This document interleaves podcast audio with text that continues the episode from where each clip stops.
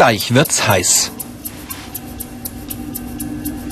Brennt dieser Fließstoff oder brennt er nicht? Er brennt nicht, sondern schwelt nur.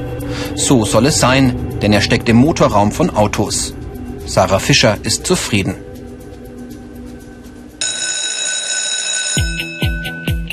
Die Textilberufsschule im oberfränkischen Münchberg. Azubis aus ganz Deutschland, fast jeder, der eine Ausbildung zum Textillaboranten macht, kommt zum Unterricht hierher. Zwölfmal im Jahr, zwei Wochen am Stück. Übernachtung im Internat inklusive. An der Schule lernen die Azubis alles über Textilien, deren Eigenschaften und Prüfverfahren. Und hier ist auch Sarah wieder. Mit einer Mitschülerin macht sie einen Scheuerversuch. Bilden sich auf einem Stoff beim Reiben Knötchen? Sarah ist im dritten Lehrjahr. In diesem Jahr entscheiden sich die Azubis für einen von drei Schwerpunkten. Sarah hat die Textiltechnik gewählt. Sie hat die mittlere Reife, die sollte man für diese Ausbildung mindestens mitbringen. Weitere Infos dazu und noch viel mehr gibt's im Internet unter w w w punkt ichmachs punkt com. Man lernt ganz viel über Fasern an sich, über Textilien an sich. Und ähm, ich merke es jetzt, wenn ich einkaufen gehe, dass irgendwie, wenn ein Textil jetzt gerade mal nicht so super ist, dass ich dann gleich denke, oh, da haben die was Falsches drauf gemacht oder falsch drauf gedruckt. Nächster Auftritt, Sarah im Schutzanzug. Die Firma Sandler in Schwarzenbach an der Saale, ihr Ausbildungsbetrieb. Sarah nimmt Rohstoffproben. Aus diesen Fasern soll Fließstoff für Babywindeln entstehen. Sie dürfen auf keinen Fall verunreinigt werden. Im Labor untersuchen Sarah und ihre Kollegen, ob es sich bei dem Rohstoff wirklich, wie vom Hersteller angegeben, um Polypropylen handelt. Sie vergleicht die Proben mit archiviertem Material. Fühlen sich die Fasern gleich an? Dann wird's fisselig. Sarah isoliert eine einzelne Faser und misst ihre Länge. Ein wichtiges Merkmal für die Identifizierung. Genauso wie der Schmelzpunkt. Jeder Faserrohstoff schmilzt bei einer anderen Temperatur. Sarah ist sich sicher, das hier ist Polypropylen. Die Fließstoffproduktion für die Windeln kann beginnen. Also es ist auf jeden Fall abwechslungsreich, meine Ausbildung, weil wir immer in verschiedene ähm, Bereiche sind. Manchmal sind wir auch in der Produktion oder in der Prozesskontrolle oder jetzt wie hier im chemischen Labor oder im technischen Labor. Man hat immer andere Aufgabenbereiche. Die Ausbildungsinhalte, die Eigenschaften von Rohstoffen und Geweben, qualitative und quantitative Analysen, der Einsatz von Chemikalien und Farbstoffen sowie technische und chemische Prüfverfahren.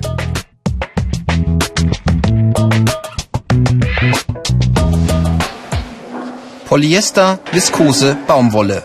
Das Lager der Firma Knopfsohn im oberfränkischen Helmbrechts. Aus den Stoffen sollen mal Autositzbezüge, Sofas und Kleidung entstehen. Dieses Polyamid etwa wird mal eine rote, wasserabweisende Jacke abgeben. Vorher muss es aber gefärbt und veredelt werden. Und genau das macht das Unternehmen. Eine wichtige Rolle dabei spielt Sarah Steger. Sie bereitet Proben des Polyamids vor. Sarah ist Textillaborantin in der zweiten Fachrichtung, der Textilveredelung. Sie gibt dem Stoff Farbe. Wie das geht, sehen wir gleich. Doch zunächst zu Monika Noderer, Textillaborantin im Schwerpunkt Textilchemie. Um das Polyamid färben zu können, ist der Veredelungsbetrieb auf sogenannte Textilhilfsmittel angewiesen. Die stellt zum Beispiel die Firma Rudolf Chemie in Geretsried her. Monika analysiert unter dem Mikroskop eine Probe. Die Stoffe kommen aus aller Welt. Sie muss genau prüfen, ob sie es wirklich mit Polyamid zu tun hat. Dazu präpariert sie einzelne Fasern. Monika arbeitet konzentriert. Selbst kleinste Abweichungen an Faser und Gewebe muss sie erkennen. Das Ergebnis ihrer Analyse, es ist Polyamid. Ich muss darauf achten, dass ich immer sehr genau arbeite. Das heißt, ähm, auch sehr ordentlich und eine ruhige Hand habe, dass ich eben das Präparat sauber hinbekomme. Und dass ich auch ausschließe, dass irgendwo jetzt noch von... vorher von den vorherigen Probenfasern rumliegen, dass ich dann praktisch Fremdfasern mit im, im Präparat habe, sodass ich eindeutig die Probe identifizieren kann. Dann Teil zwei der Untersuchung. Der Hersteller des Polyamids hat einen Schutzfilm aus Wachsen und Konservierungsstoffen aufgebracht. Die muss der Veredelungsbetrieb vor dem Färben abwaschen. Nur, was ist drauf auf dem Polyamid? Monika macht eine Analyse. Sie hantiert oft mit Chemikalien, muss dabei vorsichtig und ordentlich arbeiten. Weiß sie, mit welchen Stoffen das Polyamid behandelt wurde, versetzt sie die Probe mit Benzin und lässt sie kochen. Die schützenden Substanzen werden abgewaschen. Monika kann so deren genaue Menge auf dem Stoff bestimmen. Als Textillaborant muss man kein Einstein sein. Neben guten Englischkenntnissen für den Kontakt mit internationalen Kunden sollte man aber schon eine gewisse Leidenschaft für Mathematik und Naturwissenschaften mitbringen. Das waren eigentlich immer meine Lieblingsfächer. Chemie, Physik, Mathematik, und es ist halt alles so faszinierend, was es in der Chemie alles so gibt und wie vielseitig das ist, und auch mit der Textilchemie, was man überhaupt aus Textilien machen kann. Also es hat mich eigentlich schon immer fasziniert. Weiter geht's im nächsten Labor mit vielen, vielen Flaschen. Die Textilhilfsmittel. Monika weiß nun ganz genau, welche davon sie braucht, um das Polyamid zu reinigen. Aus den Hilfsmitteln, Lösungsmitteln und Wasser setzt sie eine Waschlotion an.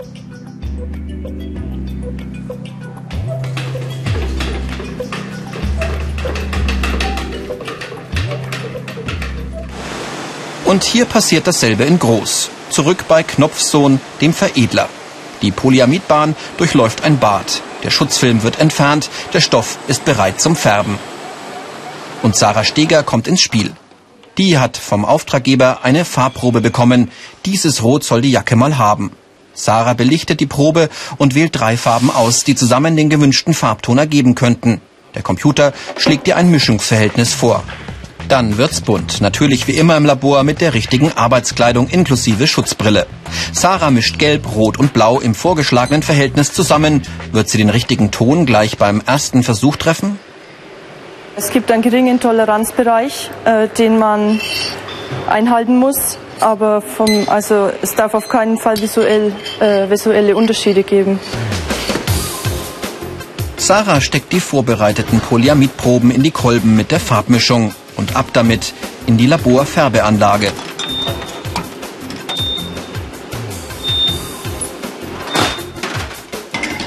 Dort bleiben sie einige Stunden. Erst dann weiß Sarah, ob ihre Farbmischung passt.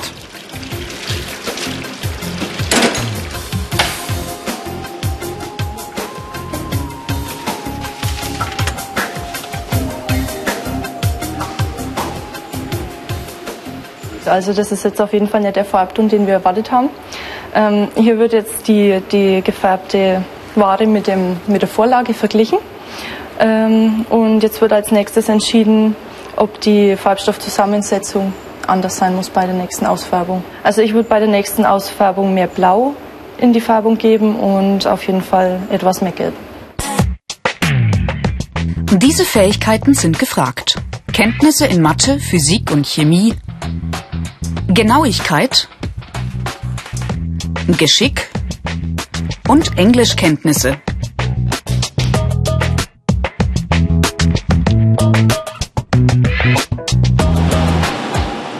Während sich Sarah Steger nochmal ans Färben macht, entsteht bei Sandler der Fließstoff für die Babywindel.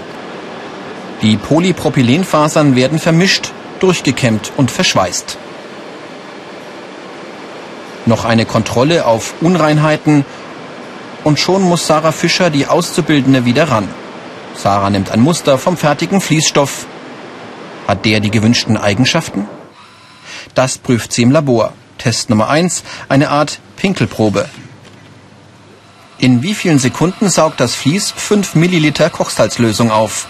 Das Prüfprogramm läuft immer gleich ab. Ist der Job also reine Routine? Routine würde ich nicht sagen. Wir fahren jeden Tag andere Artikel. Es ist jeden Tag aufs Neue. Muss man gucken, ob die Sachen äh, den Qualitätscheckbriefen entsprechen oder nicht. Je nachdem, ob es passt oder ob das Produkt doch nicht den Werten entspricht.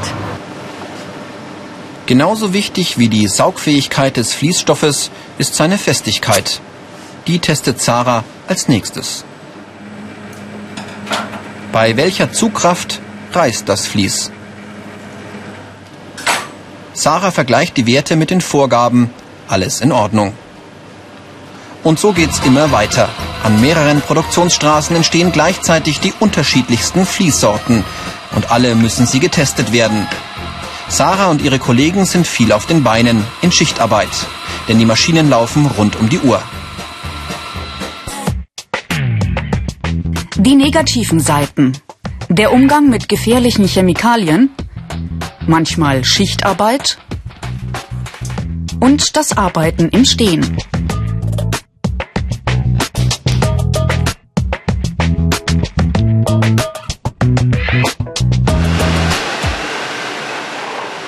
Sarah Steger hat mittlerweile den richtigen Rotton gefunden.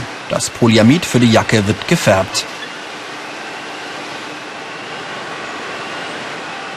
Sarah bekommt einige Stoffproben zur Untersuchung. An denen testet sie die Widerstandsfähigkeit der Farbe. Lässt die sich abreiben? Das wäre schlecht, denn dann würde zum Beispiel die weiße Couch rote Farbspuren abbekommen. Sarah macht übrigens eine Weiterbildung zur Technikerin, die sie auf viele Tätigkeiten und Positionen im Unternehmen vorbereitet. Das gefärbte Polyamid muss auch noch einige Echtheitsprüfungen bestehen. Die Farbe muss hautverträglich sein, darf weder in Wasser noch im Kontakt mit Schweiß auslaufen. Das muss Sarah eindeutig nachweisen. Die Verantwortung ist schon relativ groß, weil die Produktion und die Kunden verlassen sich natürlich auf die Werte, die wir hier oben herauskriegen. Und wenn da irgendwas nicht passt, dann kann sich das auf die Produktion spiegeln und es entstehen noch mehr Fehler und noch teurere Fehler. Das Polyamid ist also gefärbt, fehlt noch die sogenannte Ausrüstung. Dabei bekommt der Stoff besondere Eigenschaften. Er kann knitterfrei gemacht werden, schwer entflammbar oder eben wasserabweisend. Das funktioniert wieder dank der Textilhilfsmittel. Monika hat mehrere davon zusammengemischt und behandelt das Polyamid damit. Ob's funktioniert? Test in der Beregnungsmaschine. Das Ergebnis ist deutlich. Auf den beiden ausgerüsteten Proben perlt das Wasser ab. Monika ist zufrieden. Der Stoff kann so veredelt und dann zur roten, wasserabweisenden Jacke weiterverarbeitet werden.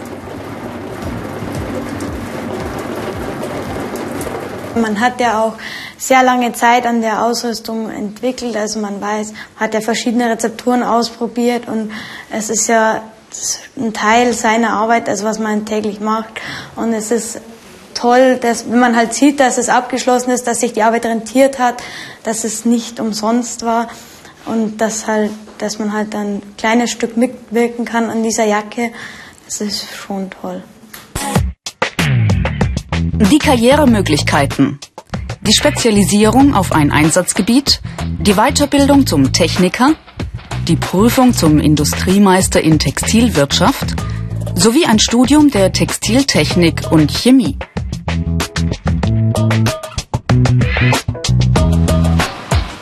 Das Polyamid für die Jacke ist fertig und auch Sarah Fischer hat ein Endprodukt vor sich, eine Babywindel mit dem Vlies. Ist damit alles okay? Drei bis dreieinhalb Jahre dauert die Ausbildung zum Textillaboranten. Der Verdienst ist gut und auch die Aussichten, übernommen zu werden, stehen nicht schlecht. Unter w w w punkt ichmachs punkt com gibt es mehr Infos und viele weitere Berufsporträts als Video zum Download.